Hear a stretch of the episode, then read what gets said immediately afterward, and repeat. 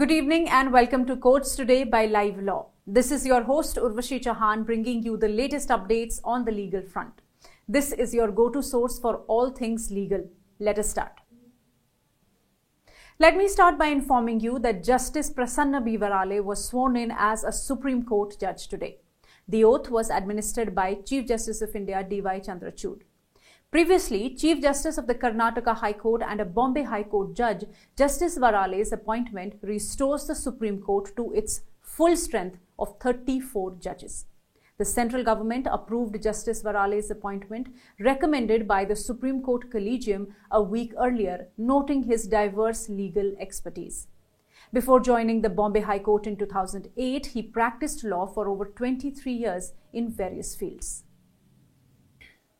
The Supreme Court today heard a plea by the National Federation of Indian Women challenging the delimitation clause of the Constitution 106th Amendment Act 2023, which proposes women's reservation in the Lok Sabha and the Delhi Legislative Assembly.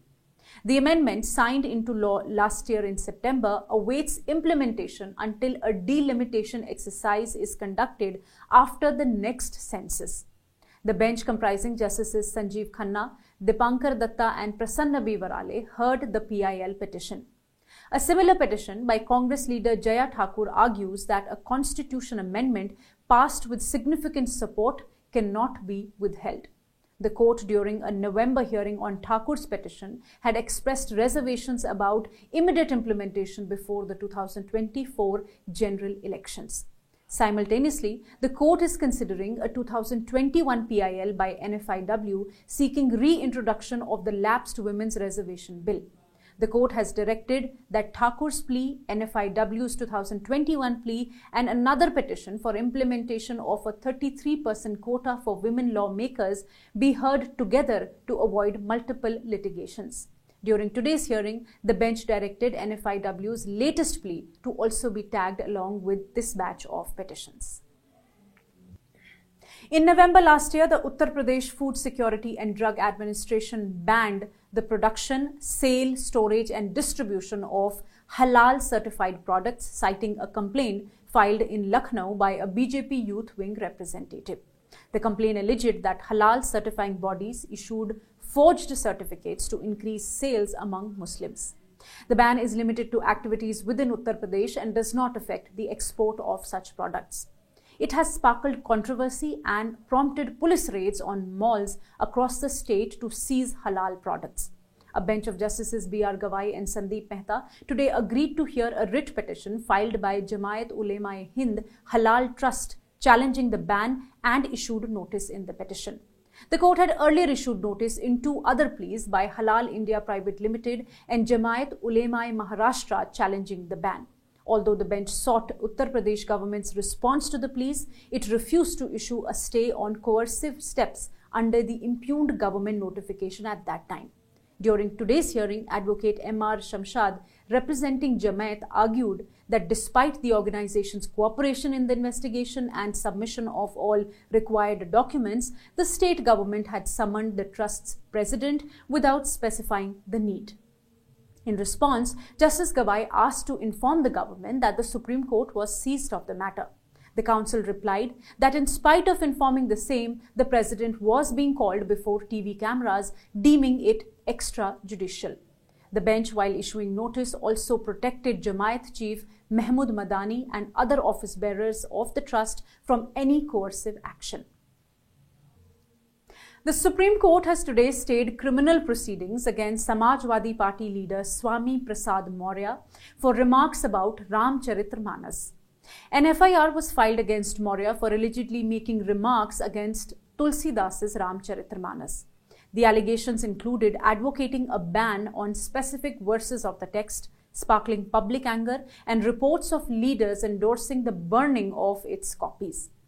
The Allahabad High Court, after reviewing the charge sheet, had found sufficient grounds for a prima facie case against Maurya. It had stated that he appeared to have incited rebellion and insulted the Ramcharitmanas. The court had noted that healthy criticism did not incite violence. So now he approached the Supreme Court against this order. The bench of Justices B.R. Gavai and Sandeep Mehta heard the matter today. The bench not only issued notice but also stayed the ongoing criminal proceedings against him. Justice Gavai questioned the state government's stance by asking, why does the state government have to be so touchy? Justice Mehta also agreed, emphasizing that the matter revolved around interpretation. The Supreme Court has issued notice on a petition filed by the Vishwa Hindu Parishad seeking permission to operate vehicles providing free transport for Sabarimala pilgrims on the Nilakal to Pamba route. The court has sought responses from the state of Kerala and the Kerala State Road Transport Corporation. A bench comprising Justices Surya Kant and K.V. Viswanathan heard the special leave petition filed by the Vishwa Hindu Parishad challenging a Kerala High Court judgment from April last year that had rejected their plea. Senior advocate V. Chitambaresh, representing the organization, informed the bench that until COVID season, vehicles were allowed up to Pamba, that is the starting point for the 6 kilometer trek to the Sabarimala shrine. He highlighted that the distance between Nilakal and Pamba is 22 kilometers and only Kerala State Road Transport Corporation buses are permitted on this route. Chitambaresh mentioned that the VHP intended to provide free services and clarified to the bench that the organization was not seeking a stage carriage permit or a contract carriage permit. They simply wanted to offer free services, which the government presently was not allowing. Let me tell you, before the High Court, the petitioner had suggested providing free service from Nilakal to Pamba, utilizing 20 contract carriages leased for the free transportation of pilgrims.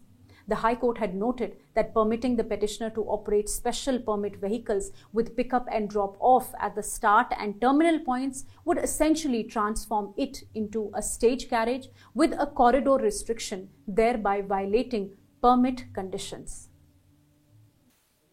In another update, the Apex Court has expressed intention to frame guidelines to ensure that investigation of cases involving Enforcement Directorate and officials of a state government take place fairly and transparently. A bench comprising Justices Surya Kant and K.V. Viswanathan was hearing a writ petition filed by ED seeking to transfer the investigation of the bribery case against ED officer Ankit Tiwari from Tamil Nadu Directorate of Vigilance and Anti-Corruption to the CBI. When the matter was taken up, SG Tushar Mehta, representing the Enforcement Directorate, clarified that the agency did not support the officer implicated in the bribery case but sought a fair and proper investigation. He expressed concern that the Tamil Nadu police was not sharing the FIRs of the scheduled offences and was hindering ED's investigation into money laundering cases involving several state officials. He mentioned that under the guise of investigation, the case against Tiwari, the state police had raided ED office and seized unrelated files. Senior advocate Kapil Sibal, appearing for the state, denied all the allegations. The bench issued notice to the state of Tamil Nadu seeking its response to the petition and posted the matter after two weeks. It directed the Tamil Nadu DVAC to not proceed with the investigation against Tiwari in the meantime. The bench said that it was seeking to address the larger issue in the matter and to evolve a mechanism considering the federal nature of the country. It said that while offenders should not go scot free, vindictive arrests and mala fide witch hunting should also not take place. The central government has informed the Kerala High Court that there is no restriction on investigation by Serious Fraud Investigation Office, that is SFIO, into Exalogic Solutions, an IT company owned by Chief Minister Pinarayi Vijayan's daughter, who is allegedly involved in CMRL bribery case. The company is alleged to have received payments from Cochin Minerals and Rutile Limited without having rendered any service. A probe against it is already initiated under the Companies Act.